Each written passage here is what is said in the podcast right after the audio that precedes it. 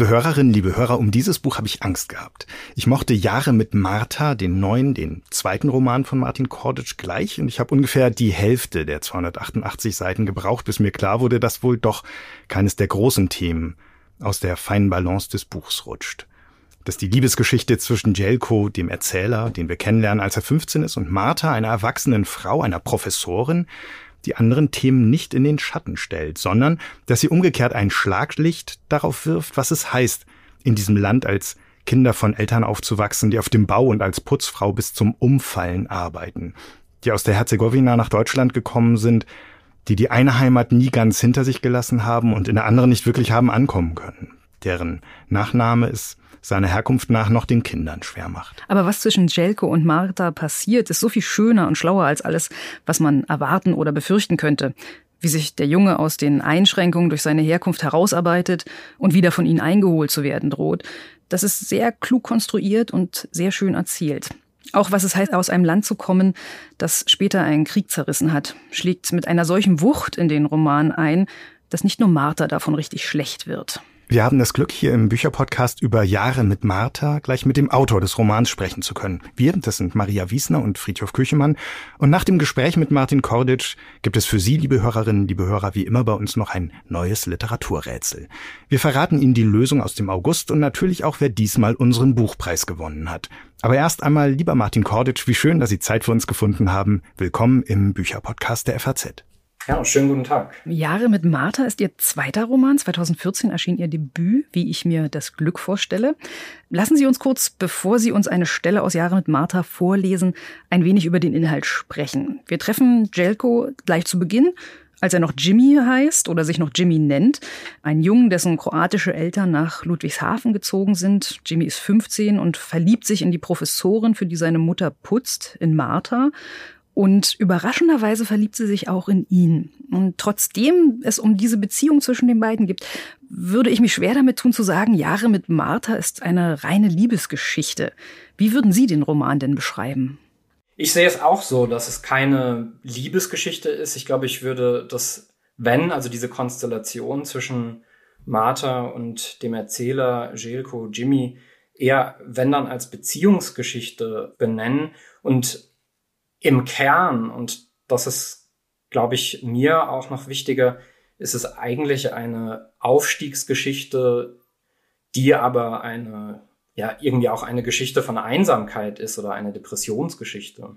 Zu den vielen Themen, die Jahre mit Martha anschneidet, gehört nicht nur die Liebesgeschichte, also mit dem großen Altersunterschied und der Kampf um sozialen Aufstieg und Anerkennung. Im zweiten Teil des Buchs erhält Jelko die Nachricht vom Tod seines Großvaters und plötzlich ist der Krieg zwischen Serben, Kroaten und Bosniern ein Thema.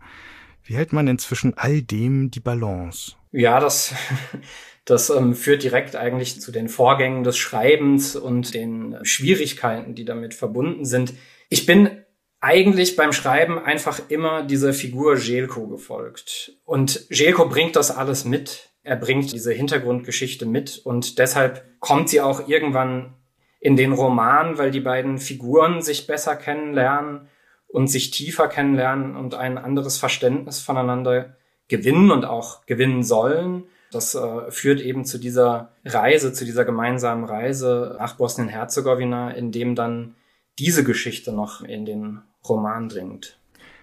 Was wussten Sie zu Anfang von Jelko? Ich wusste, also ganz, ganz am Anfang wusste ich gar nichts.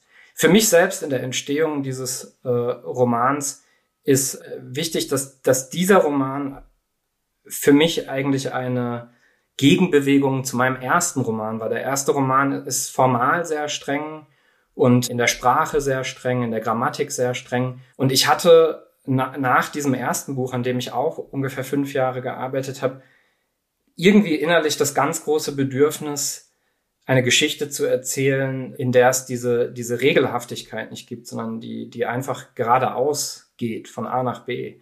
Und ich hatte dann eigentlich vor, ein, einen ganz anderen Text zu schreiben und hatte dazu Notizen sortiert und ja, meine Materialien vorbereitet und wollte dann irgendwann beginnen und habe dann die ersten drei Sätze des Romans in dieses Dokument geschrieben, die auch heute noch die ersten drei Sätze des Romans sind. Oh, das passiert selten. Woher die kamen, keine Ahnung. Irgendwo aus meinem tiefsten Innern kamen diese ersten drei Sätze und in diesen ersten drei Sätzen ist Jelko da, in diesen ersten drei Sätzen ist Martha da.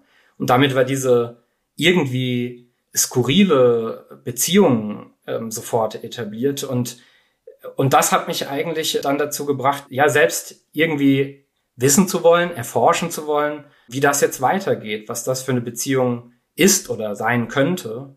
Im Weiteren dann, also diesen Anfang, diese, diese ersten dann vielleicht vier, fünf Kapitel, die habe ich in dieser Anfangsenergie geschrieben. Und dann habe ich mir natürlich irgendwie Gedanken machen müssen, wie, wie man daraus jetzt eine Geschichte formen kann oder auch eine Dramaturgie aufbauen kann, die eben ähm, über eine Romanlänge trägt. Das heißt, die Figuren waren gar nicht vorhanden gewesen vorher in ihren, in ihren Notizen, die sie ursprünglich angefertigt haben. Die sind, die sind tatsächlich beim Schreiben entstanden. Die sind in diesem Moment entstanden. Ja, entstanden würde ich nicht sagen. Sie waren eben da, sie waren benannt. Frau Gruber war benannt, der Ich-Erzähler war da. Und was genau diese Figuren tun, wer sie sind, das habe ich dann die fünf Jahre danach rausgefunden und natürlich viel drüber nachgedacht und überlegt und das auch immer wieder ein bisschen angepasst. Aber für mich fühlte es sich beim Schreiben eigentlich eher so an, als, als wären sie da und ich würde das irgendwie freilegen oder so, freirubbeln. Ich glaube, das ist ein großes Mysterium für alle Leserinnen und Leser. Sie haben gesagt, Sie legen etwas frei von den Figuren, die bringen etwas mit. Das klingt so, als wäre das irgendwo außerhalb ihrer Fantasie. Kann es ja aber gar nicht sein. Wie funktioniert das? Ähm, es gibt Autoren, die sagen, äh, meine Figur hat ein Eigenleben entwickelt. Ich wollte eigentlich, dass sie in Kapitel 5 stirbt, aber sie wollte nicht. Oder solche Geschichten. Was, was geht da ab? Was heißt es, dass Jelko was mitbringt? Ja, das wäre wahrscheinlich ein Fall für die Kreativitätsforschung. Ich, ich weiß es auch nicht so ganz genau. Was Sie aber erzählen ähm, von dem Kollegen oder der Kollegin, das, das kann ich auf jeden Fall auch nachvollziehen oder äh, bestätigen, dass das ein Eigenleben entwickelt und also ich mache mir dann ja auch so ein bisschen einen Plan oder überlege, was in welchem Kapitel passieren könnte. Im Schreiben behalte ich mir aber die Offenheit, dem zu folgen, was dann passiert. Also ich passe dann eher den Plan wieder an, als mich jetzt ähm, sehr streng an diese äh, Skizzierung einer Dramaturgie zu halten, mhm. sondern richtig spannend wird es eigentlich, wenn ich irgendwas vorhatte und das verändert sich dann plötzlich im, in einem Kapitel oder beim Schreiben. Ja, und so passe ich eigentlich die theoretische Idee eher immer wieder dem Schreiben und dem kreativen Prozess an, als umgekehrt. Ab wann war Ihnen klar, wo es mit den beiden hingeht?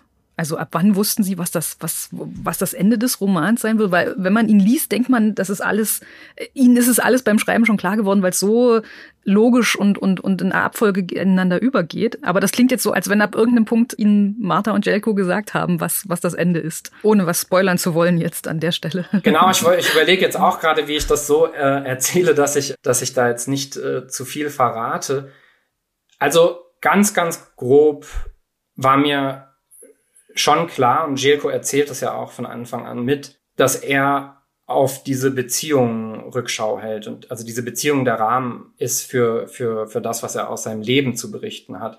Also, dass er mit Martha anfängt und dass es mit Martha endet, dieser rein vom Zeitrahmen her, diese Geschichte, das war mir, das war mir ähm, recht früh klar, das wusste ich. Und damit hatte ich beim Schreiben ja auch ganz grob eine Vorstellung, wo es hingeht und diese Zwischenräume, die entstehen dann aber so ein bisschen frei. Vorstellung ist ein gutes Stichwort. Wir haben Sie gefragt, ob Sie sich vorstellen könnten, eine Stelle aus Jahre mit Martha vorzulesen, um Ihnen, liebe Hörerinnen, liebe Hörer, einen Eindruck zu geben, direkt vom Klang des Buchs. Und Sie waren einverstanden. Können wir Sie bitten, vorzulesen, Herr Korditsch? Gerne, ja. Ich äh, lese eine Stelle aus dem dritten Kapitel, also wir sind nicht ganz zu Beginn, aber im Beginn des Kennenlernens noch. Jimmy und Martha sind bei Martha zu Hause.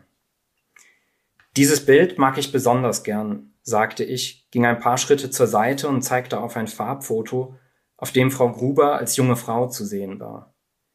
Sie stand vor einer Zapfsäule gegen ein weißes Porsche Cabrio gelehnt.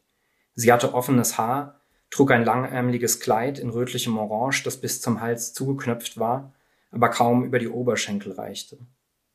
Sie hatte die Hände tief in den Taschen des Kleides zu Fäusten geballt, die Füße in schwarzen Ledersandalen mit Absatz, dazu weiße Kniestrümpfe. Frau Gruber stand als junge Frau so lässig vor diesem Porsche wie ein Cowboy, der sich gegen eine Wand lehnt und am Ende eines großen Abenteuers eine Zigarette in der Abendsonne raucht.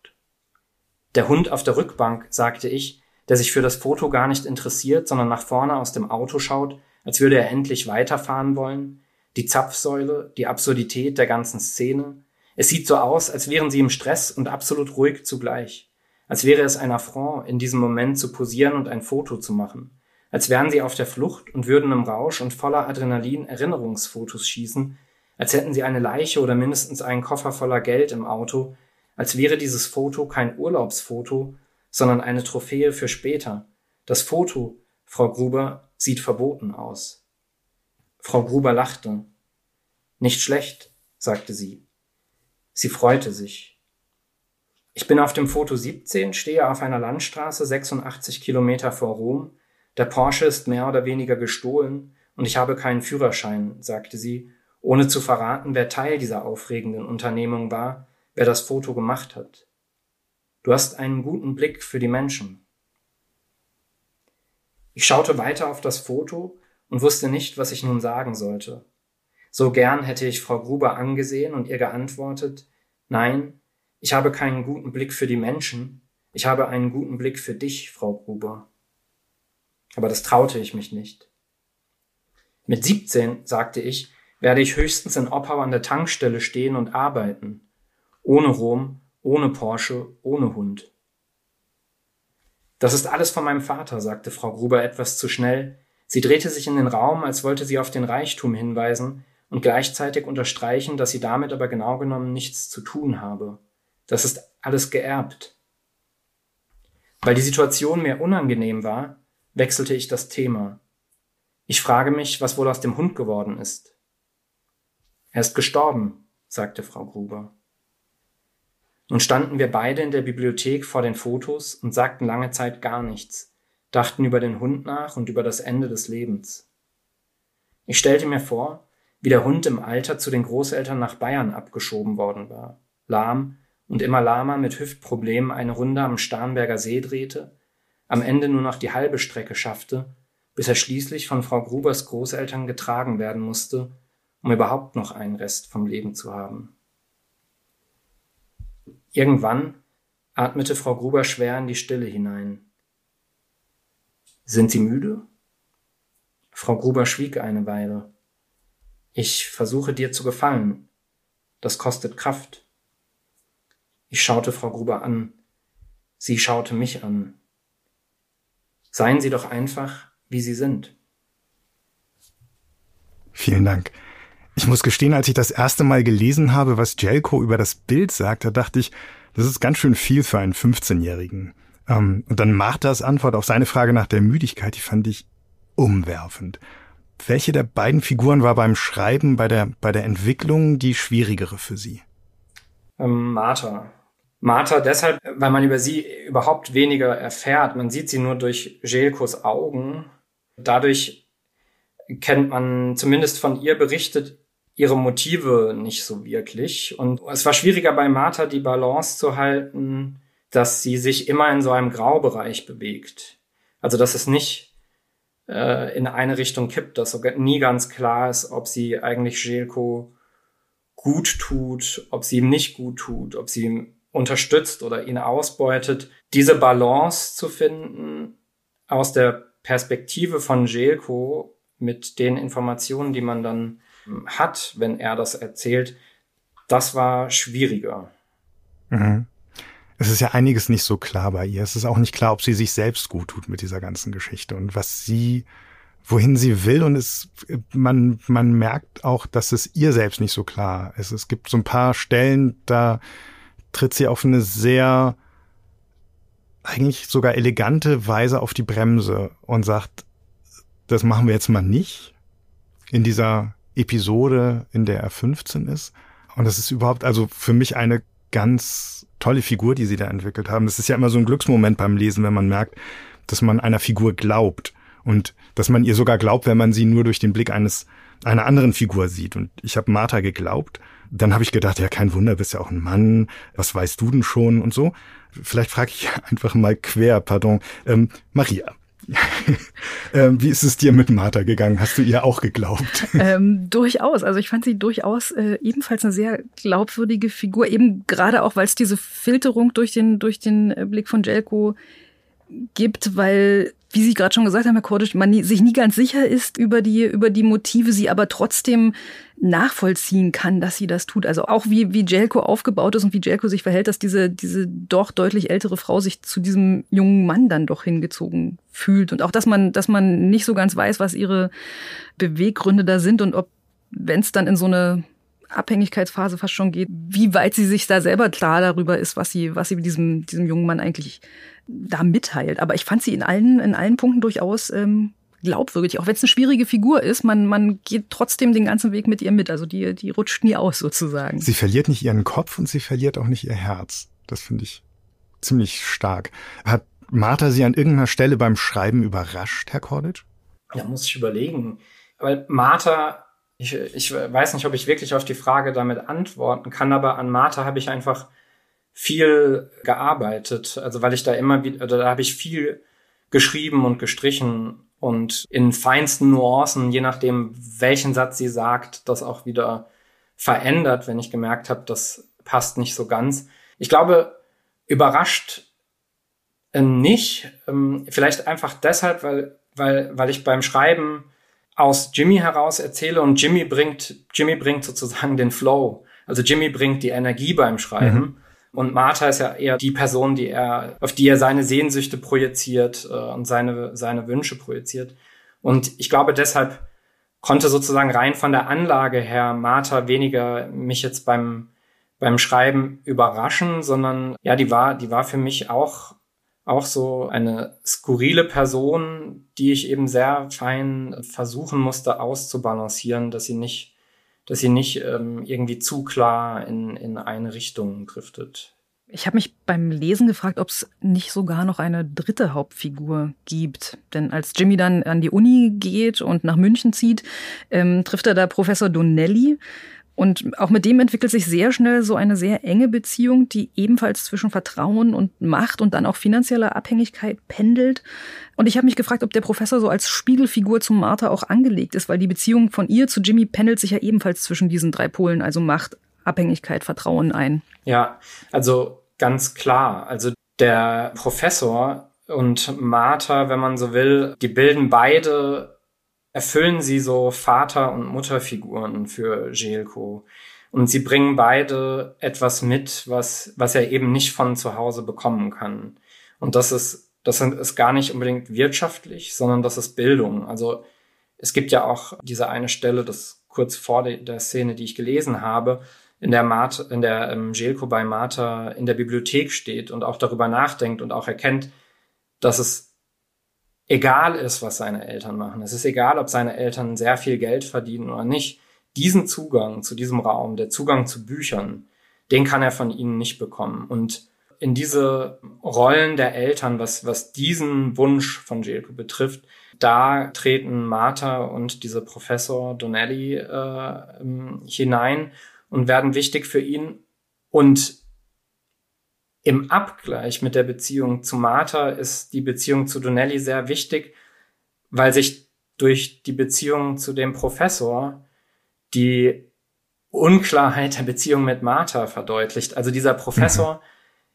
da ist das ganz, ganz, ganz, ganz klar, dass der Jelko nicht gut tut und dass der Jelko ausnutzt, ausbeutet und ihn am Ende fallen lässt. Und durch diese Klarheit dieser Beziehung, die ja auch erotisch und intellektuell ist, diese Beziehungen sind sich, sind sich sehr ähnlich. Durch diese Beziehung zu dem Professor wird aber klar, dass das Urteil über die Beziehung zu Martha viel, viel schwieriger ausfällt. Wir haben gerade schon so ein bisschen den Punkt der Klassenunterschiede, den wir gerade jetzt mit Bildung aufgemacht haben, ähm, gestreift. Ich fand es sehr interessant, dass Sie ähm, eine Stelle drin haben, wo Klassenunterschiede sich über Geruch transportieren. Ich kenne das sonst aus so mhm. südkoreanischen Filmen. In Parasite beispielsweise von Bon Joon-ho gibt's eine Szene, in der ein sehr reicher Mann sich bei seiner Frau beschwert, ähm, dass der Chauffeur den Geruch der Arbeiter ähm, mit ins Auto bringen würde. Und bei Ihnen gibt es eine Stelle, wo dieser Professor eben Jimmy ähm, im Restaurant erklär, erklärt, äh, weißt du, woran reiche Leute uns erkennen? Am Weichspüler. Man kann die Unterschicht riechen. Wie kam es zu der Beobachtung? Ja, die Beobachtungen, die habe ich tatsächlich sozusagen mal aus eigenem Erleben notiert. Einfach in meinem Alltag, in einem Gespräch, in dem ähm, die Personen im Raum sich nicht darüber bewusst waren, wer woher kommt, oder es, es hat vielleicht auch einfach keine Rolle gespielt, und jemand dann ähm, das eher despektierlich oder herablassend sagte. Und ich so dachte, ah, das ist interessant.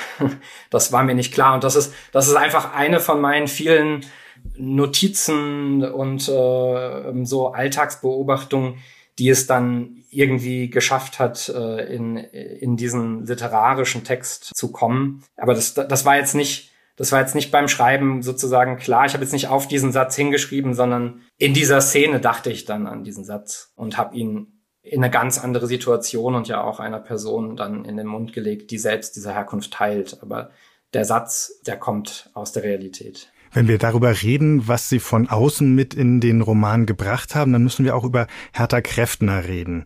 Das ist eine mhm. Dichterin, die gerade mal 23 Jahre alt geworden ist, Österreicherin und deren Zeilen Jelko durch die Geschichte begleiten, kann man so sagen. Er kauft sich das Buch von seinem ersten Geld, das er bei damals noch Frau Gruber verdient hat Sie haben Hertha Kräftner doch nicht nur für dieses Buch gefunden, oder? Nein, genau. Also Hertha Kräftner ist eine Autorin, die ich Jelko richtig überlassen habe. Das ist eine Autorin, die mich schon ganz, ganz lange begleitet. Das ist eine Autorin, die ganz jung gestorben ist und die äh, gar kein ganzes Werk in dem Sinne hinterlassen hat, sondern Fragmente, einzelne Gedichte, Tagebuchaufzeichnungen. Und dieses Buch, ich glaube, es äh, eignet sich irgendwie de, de, so gut dazu, ein, ein Lebensbuch zu sein oder eins dieser Bücher zu sein, die, die einen begleiten, weil es so fragmentarisch ist. Ich mag dieses Buch gar nicht, weil ich alles darin sehr, sehr toll finde, sondern weil ich es einfach immer in der Nähe haben kann und mal irgendwo aufschlagen kann und etwas lesen und mich äh, überraschen kann, lassen, lassen kann. Ähm, und ich, die, die, die Texte von Hertha Kräftner, die haben alle etwas sehr Schwärmerisches, etwas Verliebtes, etwas unendlich Trauriges. Und die, die Idee, dass Jelko dann auch eine Begegnung ähm, mit Hertha Kräftner hat und dieses Buch für ihn wichtig wird, die kam recht spät, aber als sie kam, war das, war das so naheliegend. Also das Buch liegt sowieso immer in der Nähe.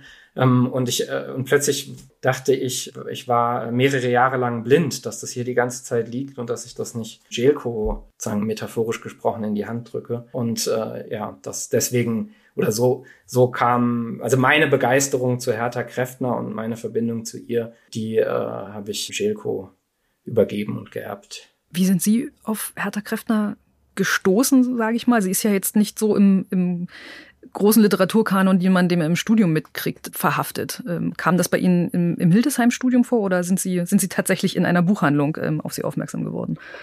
Nee, ich bin tatsächlich, also in, in irgendeinem Seminar äh, an der Universität wurde mal ein, ein Gedicht von Hertha Kräftner ähm, vorgelesen oder es war irgendwie Teil dieses Seminars.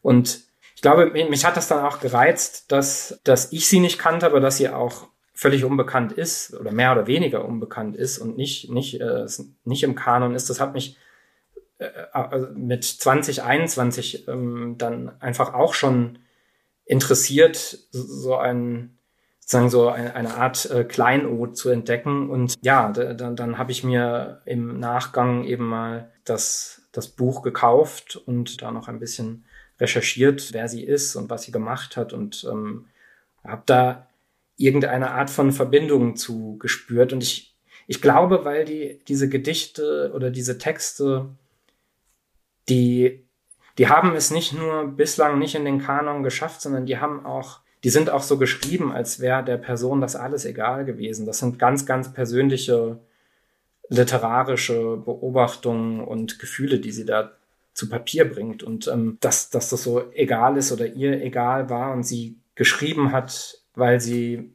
mehr oder weniger um ihr, um ihr Überleben schreibt. Das fand ich sehr toll und das hat mich irgendwie berührt und erreicht und so kam Hertha Kräftner in mein Leben.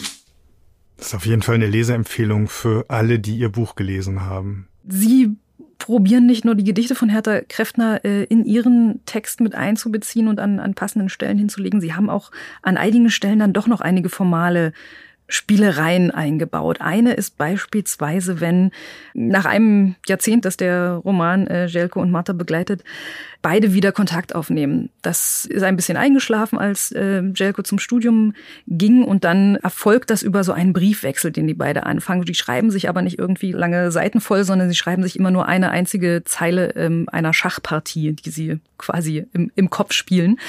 Und ich fand es ganz bezaubernd, dass beide das immer auf äh, Dingen tun, die sie gerade zur Hand haben, auf Restaurantrechnungen, auf Buchtitelblättern, auf Quittungen und man gleichzeitig ähm, über dieses Schachspiel wahnsinnig viel darüber erfährt, wo die beiden in ihrem Leben eigentlich gerade stehen, also was das, was der Status quo sozusagen dieser beiden Figuren ist. Wie sind Sie auf diese formale Idee gekommen? Das kann ich nicht mehr so ganz genau rekonstruieren. Ich schreibe selbst viel auf Zettel. Vielleicht kommt das irgendwie daher. Ich schreibe selbst im Alltag viel auf. Das kann überall sein. Das kann eben auch, wie jetzt, wie jetzt bei, bei den beiden Figuren, auf irgendwelchen Artefakten des Alltags sein, ähm, aber genauso auch in mein Handy oder sonst wohin. Das ist eigentlich egal. Ich schreibe viel auf und habe dadurch vielleicht irgendwie einen Bezug dazu, dass man auf alles etwas aufschreiben kann. Und ich habe dann bei mir selbst, vielleicht kommt es daher, dass ich dann selbst festgestellt habe, dass wenn ich ähm, drei, vier Jahre später solche Zettel sortiere, ähm, oftmals gar nicht das, was ich aufgeschrieben habe, interessant finde, sondern ähm, worauf es notiert ist. Das erzählerische Potenzial von solchen Zetteln ist mir dadurch bewusst geworden, glaube ich, durch diese Selbstbeobachtung.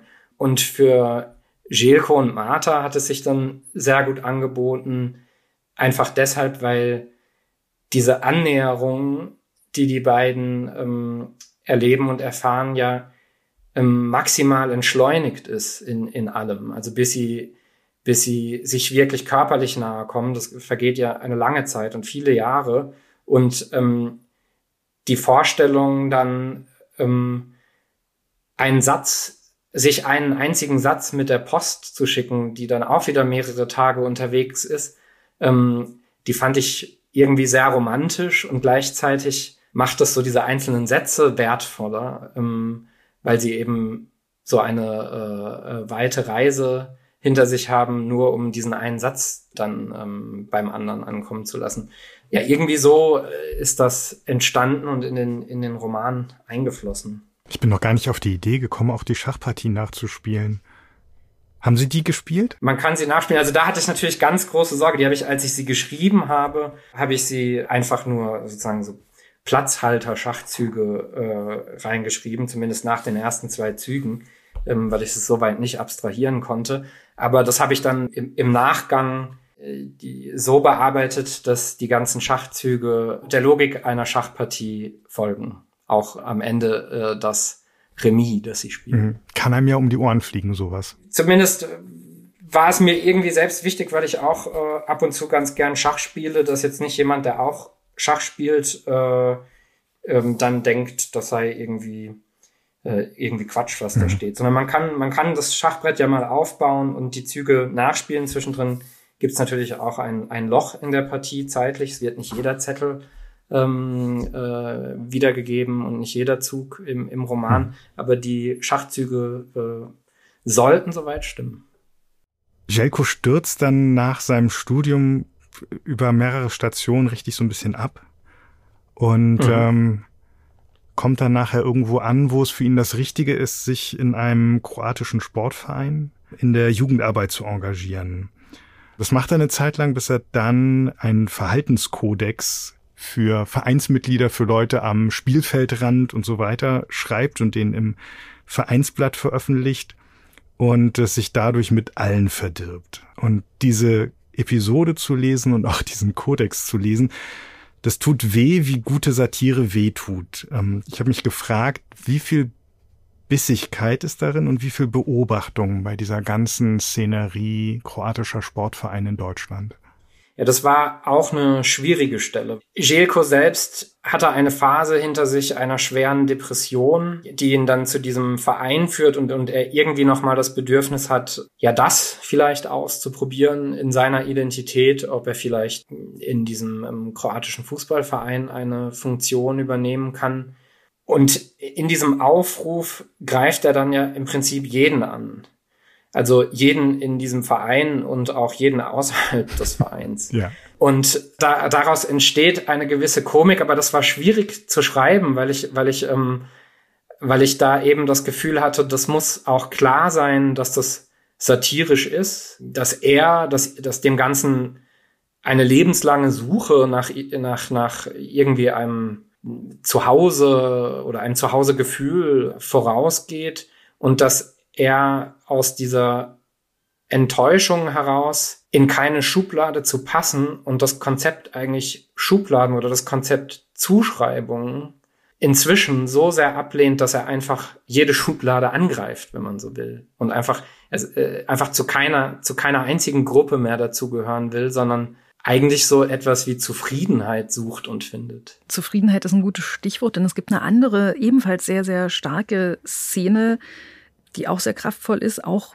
witzig auf, auf eine ganz äh, eigene Art. Das ist der Moment, wenn Jelko zum Berufsberater muss nach der zehnten Klasse ähm, und der ihm empfiehlt, die Schule zu verlassen und Gärtner zu werden. Und Jelko ist darüber so empört und so wütend, dass er ihm den Computerbildschirm vom Tisch kickt, sich später dann natürlich dafür entschuldigt, weil er, weil er weiß, dass das jetzt äh, nicht sonderlich hilfreich war. Und wir sehr, sehr sehr, sehr viel später ähm, die Pointe erleben, dass Jelko tatsächlich in eine Gärtnerlehre geht und das ihm wieder im wahrsten Sinne des Wortes Boden unter den Füßen ähm, gibt und er dann tatsächlich seinen, seinen Frieden irgendwie innerlich findet. Ist das eher Resignation? Ist das Einsicht? Oder hat Jelko einfach mit diesem Schüler, der er damals war, abgeschlossen? Ja, also das ist, das ist einfach, wenn man so will, Zufall, dass er seinen Frieden findet im Gärtnersein es ist nicht so, dass der Berufsberater Jahre zuvor recht hatte, sondern da, da, das ist natürlich in dem Moment eine, eine, äh, ein Akt der Demütigung, dass er ihm das nahelegt, ähm, vom Gymnasium abzugehen und äh, Gärtner zu werden. Der Mann hat nicht recht in dem Moment, aber ich glaube, ich hatte auch bei dem Roman gerade, gerade weil, also e-, eines der Hauptthemen des Buches sind Zuschreibungen, gesellschaftliche Zuschreibungen, auch welche, die man übernimmt, also Rollen, die man, die man einfach annimmt und übernimmt. Und ähm, ich habe ich hab versucht, eigentlich jede Zuschreibung oder auch äh, damit einhergehen ja auch oft Klischees. Jedes Klischee, das an irgendeiner Stelle aufgebaut wird, an einer anderen Stelle zu unterlaufen. Und es ist dann sozusagen eine Pointe in Klammern, dass er ähm, dann tatsächlich Gärtner wird in Bezug auf diese Szene mit dem Berufsberater. Für, für Jelko selbst und ich glaube, da, da, deswegen fand ich den Beruf des Gärtners und Landschaftsgärtners ähm, interessant, war es mir wichtig, dass er, dass er irgendwo ankommt und in dem zu sich findet und einen Frieden findet und das Beruf des Gärtnerns ja auch ganz geografisch der Beruf des Gärtners ja auch ganz geografisch ähm, irgendwie ein Ankommen ist. Also ähm, wirklich mit dem Land zu arbeiten, in dem er ist und verwurzelt zu sein. Und diese ganzen Dinge, die da mitschwingen ähm, und irgendwie Echos bilden in dem Text, das fand ich interessant äh, und deswegen wird er dann am Ende Gärtner. Sie arbeiten als Lektor beim Hansa Verlag und das ist, wenn man so will, auch eine, äh, eine Gärtnertätigkeit. Also Sie jäten, harken, beschneiden. Ähm, was hat Ihnen der Berufsberater damals empfohlen, wenn ich fragen darf? Das weiß ich tatsächlich nicht mehr. Ähm, ich kann mich auch noch erinnern, dass wir, dass wir, also ich kann mich noch erinnern, wie das da war und wie es, wie es da aussah. Aber ich weiß, ich habe überhaupt keine Erinnerung mehr daran, was dieser Berufsberater dann gesagt hat. Aber ich glaube, ich habe auch keine Erinnerung mehr daran, weil das, weil dieser Ausflug ähm, irgendwie so egal wirkte. Es war so trostlos in diesem, in diesem Gebäude. Diese Trostlosigkeit, die ähm, findet sich jetzt ja auch in dem Roman, aber ich selbst weiß nicht mehr, was, was mir damals nahegelegt wurde.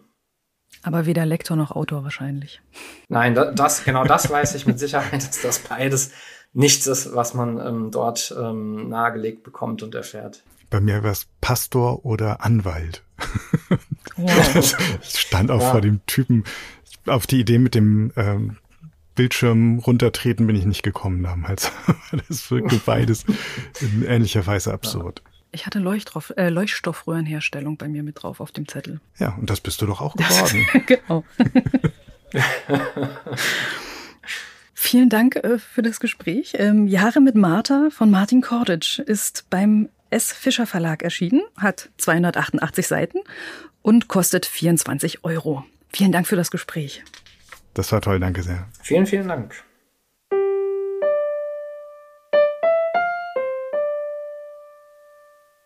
Jetzt haben wir für Sie, liebe Hörerinnen, liebe Hörer, ein neues Literaturrätsel aus dem September 2022.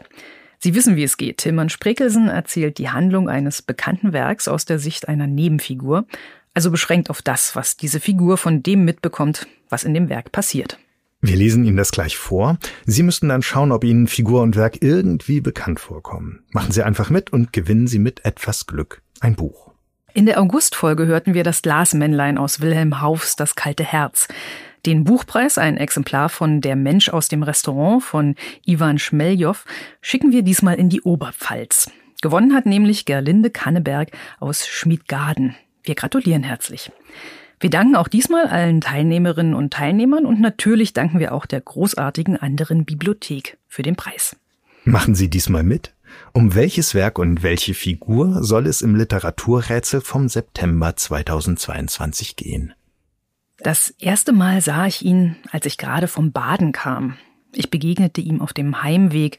Er sprach mich an, fragte nach meinem Namen und wollte seinen nicht sagen, damit ich ihn nicht nach dem beurteilte, was andere über ihn sprachen.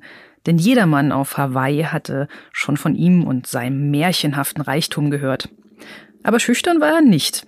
Wir hatten erst ein paar Worte miteinander geredet, als er sagte, dass er mich heiraten wolle. Da musste ich so lachen, dass ein anderer vielleicht gegangen wäre. Er nicht. Lag das an seinem Geheimnis, an dem kleinen Teufel, der ihm jeden Wunsch erfüllen musste?